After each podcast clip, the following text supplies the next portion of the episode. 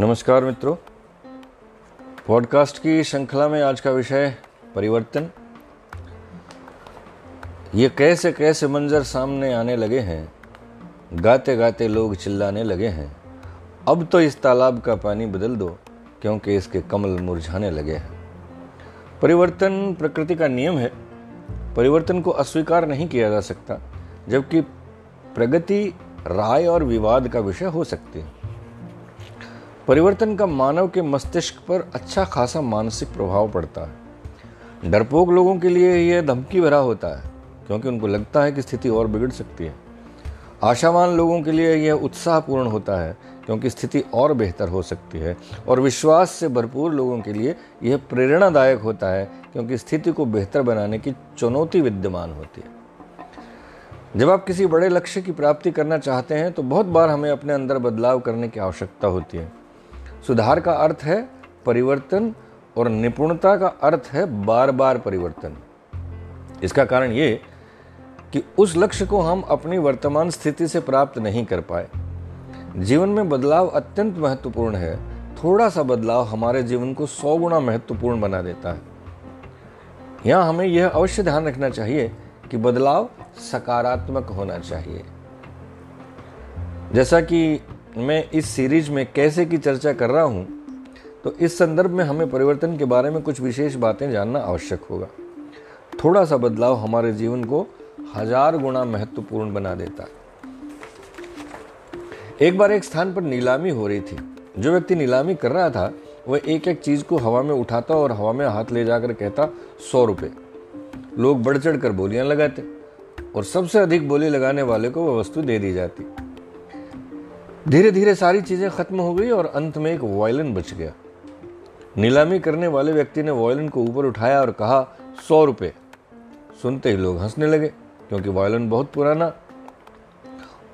था और उसके तार भी ढीले हो गए थे। उस व्यक्ति ने कहा अच्छा चलिए पचास रुपये भीड़ में से कोई आवाज़ नहीं आई। पच्चीस रुपये भीड़ खामोश। अच्छा चलिए पाँच रुपये पीछे एक वृद्ध व्यक्ति खड़े हुए और बोले, रुकिए। मैं आ रहा हूँ। वे धीरे धीरे चलते हुए मंच तक आए।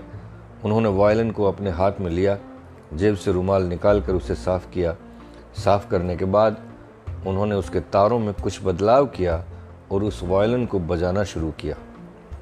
इतना मधुर वायलिन लोगों ने पहले कभी नहीं सुना था। काफ़ी देर तक वायलिन बजता रहा। लोगों को समय का भान ही नहीं रहा। अचानक उस व्यक्ति ने वायलिन बजाना बंद किया और हाथ में वायलिन उठाकर कहा सौ रुपये पीछे से आवाज़ आई, दो सौ, पाँच सौ, और अंततः वो वायलिन पाँच हज़ार रुपये में बिका। कहने का तात्पर्य यह है कि कई बार थोड़ा सा बदलाव भी हमारे जीवन को हज़ार गुना महत्वपूर्ण बना देता है। अब प्रश्न यह है कि हम अपने अंदर बदलाव कैसे करें? इस प्रश्न का उत्तर जानने से पहले हमें परिवर्तन की कुछ विशेषताओं को जानना चाहिए। परिवर्तन की निम्नलिखित विशेषताएँ होती हैं पहली बात, बदलाव का दरवाज़ा अंदर से खुलता है। जब तक कोई व्यक्ति स्वयं को बदलना नहीं चाहता, उसे दुनिया में कोई बदल नहीं सकता। व्यक्ति अपने दिमाग को अंदर से बंद करके बैठ गया है जो, उसे बदलना असंभव है, क्योंकि बंद दिमाग दुनिया की सबसे खतरनाक चीज़ होती है। दिमाग पैराशूट की तरह होता है वो तभी काम करता है जब खुला होता है। अतः यदि आप बदलाव चाहते हैं तो आने वाले बदलाव के प्रति अपना दिमाग खुला रखिए। दूसरी बात, बदलाव के बिना जीवन नीरस है। मनुष्य को नित नया परिवर्तन चाहिए। जब आप चार दिन तक एक ही सब्ज़ी नहीं खा सकते, एक कपड़ा नहीं पहन सकते, तब इतना लंबा जीवन एक ही प्रकार से कैसे काट सकते हैं? इसलिए मनुष्य घूमने जाता है, मनोरंजन करता है, विभिन्न लोगों से मिलता है। यदि यह सब उसके जीवन में नहीं होगा तो जीवन नीरस हो जाएगा। तीसरी बात, बदलाव धीरे धीरे होता है। जीवन में कभी भी अचानक बदलाव नहीं होता। ऐसा कभी नहीं देखा होगा कि कोई व्यक्ति अचानक बड़ा हो जाए, ऋतु अचानक बदल जाए। मौसम तो बदल सकता है, किंतु उसे ऋतु बनने में महीनों लग जाते हैं। मनुष्य के जीवन में प्रागैतिहासिक काल से लेकर आज तक कितने परिवर्तन हुए। मनुष्य उसे केवल इसलिए आत्मसात कर पाया कि वे धीरे धीरे हुए। चौथी बात, बदलाव अवश्यम भावी है। जैसा मैंने इस पॉडकास्ट के आरंभ में कहा कि बदलाव प्रकृति का नियम है, हम बदलें या न बदलें, बदलाव अवश्य होता है। आज से सत्तर अस्सी वर्ष पूर्व, जो चीज़ें थी, वे आज अजायब घरों की शोभा बढ़ा रही हैं। पुराने लोकोमोटिव इंजन टेलीफोन गाड़ियाँ आजकल म्यूज़ियम में ही दिखाई देती हैं। आज 80 से 100 वर्ष के बीच के लोगों में भी मोबाइल के प्रयोग की प्रकृति देखी जा सकती है। आरंभ में बहुत सारे लोगों ने इसे प्रयोग करने से मना किया, किंतु एक दिन जो विलास की वस्तु थी, आज आवश्यकता की वस्तु हो गई। बदलाव के अपने नकारात्मक या सकारात्मक दोनों ही प्रकार के प्रभाव हो सकते हैं, किंतु उसका होना अवश्यंभावी पांचवी बात, जो नहीं बदलता, वो नष्ट हो जाता है। जब परिवर्तन होता है तो वह होते हुए दिखाई नहीं देता, क्योंकि वह इतना धीरे धीरे होता है कि मनुष्य को महसूस ही नहीं होता। जब तक महसूस होता है, तब तक हम उसके रंग में रंगे जा चुके होते हैं। इसके बावजूद, जो नहीं बदलते उनका अप्रासंगिक होना निश्चित होता है। आजकल हमारे देश में पिछले कुछ दिनों से एक बड़ा भारी बदलाव आया है। आपने देखा होगा कि कुछ समय पहले सरकार ने 500 और हज़ार के नोट बंद कर दिए थे। लोग धीरे धीरे इसके अभ्यस्त हो गए। मान लीजिए कोई व्यक्ति कहे कि मैं इसे बदलने के लिए तैयार नहीं तो क्या वह प्रासंगिक रह पाएगा? ज़मीन के नीचे जो बीज बोए जाते हैं, उनमें से वही जीवित रहते हैं जो भूमि की सतह को फाड़कर अपने आप को पौधे और पेड़ के रूप में परिवर्तित कर लेते हैं। जो ज़मीन के नीचे रह जाते हैं और स्वयं को परिवर्तित नहीं कर पाते, वे नष्ट होकर कीड़ों का भोजन ही बन पाते हैं। परिवर्तन के लिए हमारे लिए कुछ बातों पर ध्यान देना आवश्यक है। ये बातें स्पष्ट होने की, होने पर ही आप स्वयं में परिवर्तन कर सकते हैं। परिवर्तन स्वयं में ही करना होता है। वे लोग हमेशा परेशान रहते हैं, जो दुनिया को बदलने की तो सोचते हैं, किंतु खुद को बदलने की नहीं सोचते। एक लेखक ने लिखा है I was clever so I try to change the world today I am wise so I change myself अतः स्वयं में परिवर्तन के लिए तीन बातें बहुत ज़रूरी होती हैं। एक, क्यों बदलना है? जब तक हमारा क्यों स्पष्ट नहीं होता, तब तक हमें बदलाव होना असंभव होता है। इसका सबसे बड़ा कारण यह है कि जब तक किसी व्यक्ति के पास स्वयं को बदलने का कोई कारण न हो वो हमेशा उसी स्थिति में अपने आप को न केवल सही समझता है, अपितु उसे एक आरामदायक स्थिति भी समझता है। क्योंकि बहुत सा प्रयास करने के बाद उसने अपने लिए इस आरामदायक स्थिति का निर्माण किया है। हमें ये याद रखना चाहिए कि परिवर्तन कितना भी सुंदर परिणाम देने वाला हो, किंतु सदैव पीड़ादायी होता है। मनुष्य तभी उस पीड़ा को उठाने के लिए तैयार होता है, जब उसके पास इसका कोई ठोस कारण हो। मातृत्व की सुखद अनुभूति के लिए एक स्त्री प्रसव पीड़ा झेलती है। अपने राष्ट्र के सम्मान के लिए एक सैनिक हँसते हँसते कितनी पीड़ाएँ झेल जाता है? इसका एकमात्र कारण है कि उनके सामने उनका क्यों स्पष्ट होता है। दूसरी बात, बदलने की इच्छा होनी चाहिए। परिवर्तन तभी संभव है जब आपकी बदलने की इच्छा हो। जब व्यक्ति बदलना न चाहे तो उसे कोई नहीं बदल सकता। मुगलों के समय के बादशाह औरंगज़ेब ने बहुत सारी चीज़ों पर पाबंदी लगा दी। उनमें शायरी भी एक थी। उस समय के प्रसिद्ध शायर जौक साहब को किसी ने कहा कि आप दक्षिण में चले जाइए, वहाँ आपको बहुत सम्मान मिलेगा। तो जौक ने कहा, यूँ तो है मुल्क दकन में इन दिनों कदरे सुखन। यूँ तो है मुल्क दकन में इन दिनों कदरे सुखन। कौन जाए जौक पर यह दिल्ली की गलियाँ छोड़कर? और जौक कभी वहाँ नहीं गए। इसी प्रकार का एक अन्य उदाहरण उर्दू के प्रसिद्ध शायर मोमिन का भी है। उनका नाम आते ही शायरी का शौक रखने वाले लोगों के जहन में मोमिन का ये प्रतिनिधि शेर आ जाता है। उम्र तो सारी कटी इश्के बुता में मोमिन। उम्र तो सारी कटी इश्के बुता में मोमिन। आखिर वक्त में क्या खाक मुसलमान होंगे? अर्थात बदलाव की कोई इच्छा ही नहीं थी। अक्सर आपने देखा होगा कि लगभग पचास साल की उम्र पार करने के बाद लोगों में बदलने की इच्छा समाप्त हो जाती है। किंतु जो बदलते हैं, वे उस बदलाव का पूरा लुत्फ उठाते हैं। अतः बदलना तभी संभव है जब आपकी बदलने की इच्छा हो। अगली बात, बदलाव का कौशल होना चाहिए। बदलाव के लिए आवश्यक है कि यह मालूम हो कि कैसे बदलना। बहुत बार हम स्वयं को बदलना तो चाहते हैं, किंतु कैसे बदलना है वो हमें पता नहीं होता। बहुत सारे लोग अपनी वर्तमान स्थिति में केवल इसलिए रहना चाहते हैं कि उन्हें यह नहीं पता कि कैसे बदलना है और किसी दूसरे से जानने में उन्हें या तो अपनी तोहिन नज़र आती है, या हिचक होती है।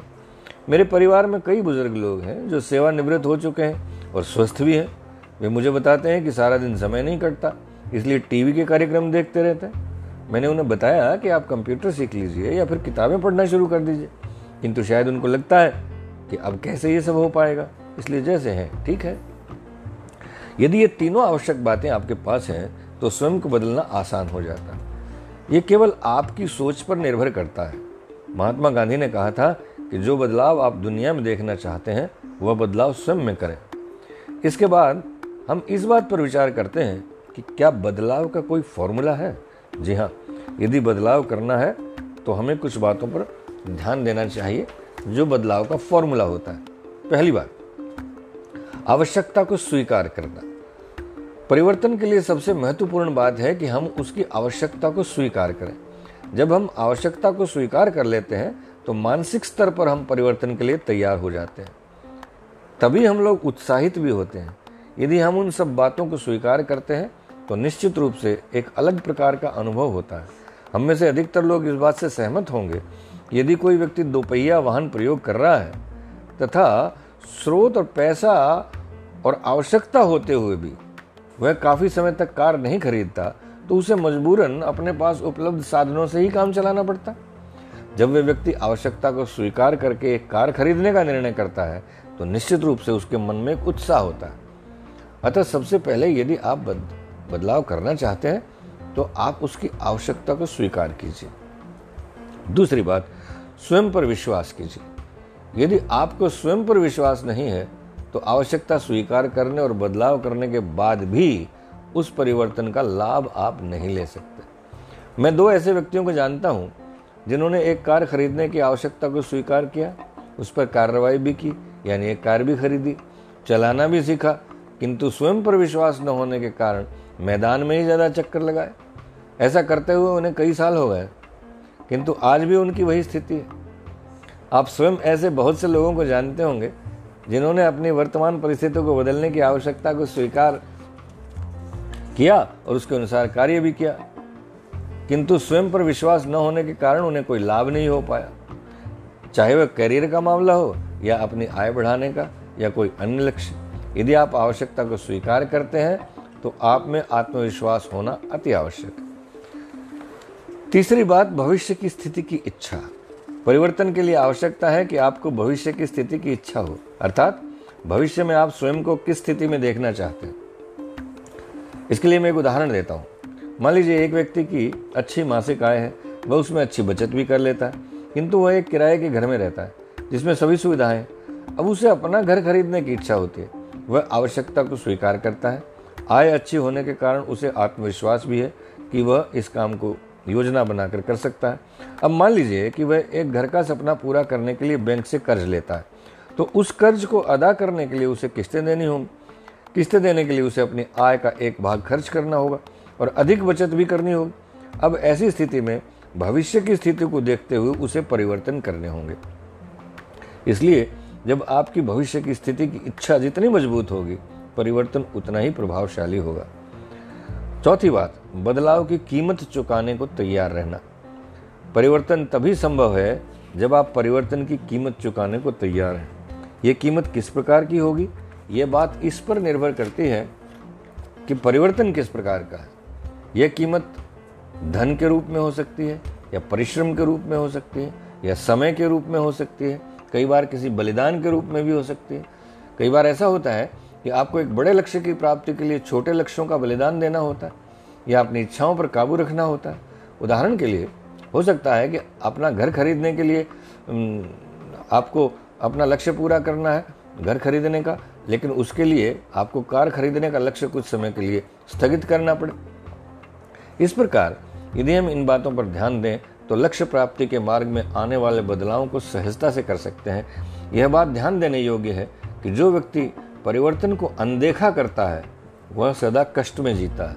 जो व्यक्ति परिवर्तन को स्वीकार तो करता है, किंतु बदलने से डरता है, वह हमेशा भूतकाल में जीता है। जो स्वीकार करता है, किंतु नहीं जानता कि कैसे बदलना है, वह व्यक्ति सदैव गलती करता है। जो व्यक्ति परिवर्तन को स्वीकार करता है, विश्लेषण करता है, तथा कार्यान्वित करता है, वही सफलतापूर्वक समाज का नेतृत्व करता है। परिवर्तन तो अवश्य होगा।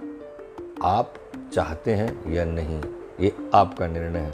दिनकर जी कहते हैं, लोहे के पेड़ हरे होंगे तो गीत प्रेम का गाता चल, नम होगी ये मिट्टी ज़रूर, आँसू के कण बरसाता चल। सिस्कियों और चित्कारों से जितना भी हो आकाश भरा, कंकालों का हो ढेर, खप्परों से चाहे हो पटी धरा। आशा के स्वर का भार पवन को लेकिन लेना ही होगा। जीवित सपनों के लिए मार्ग मुर्दों को देना ही होगा। रंगों के सातों घट उड़ेल, ये अंधियारी रंग जाएगी उषा को सत्य बनाने को। जावक नब पर छितराता चल, लोहे के पेड़ हरे होंगे तो गीत प्रेम का गाता चल। आज के लिए इतना ही। बहुत बहुत धन्यवाद। शुभ रात्रि। नमस्कार।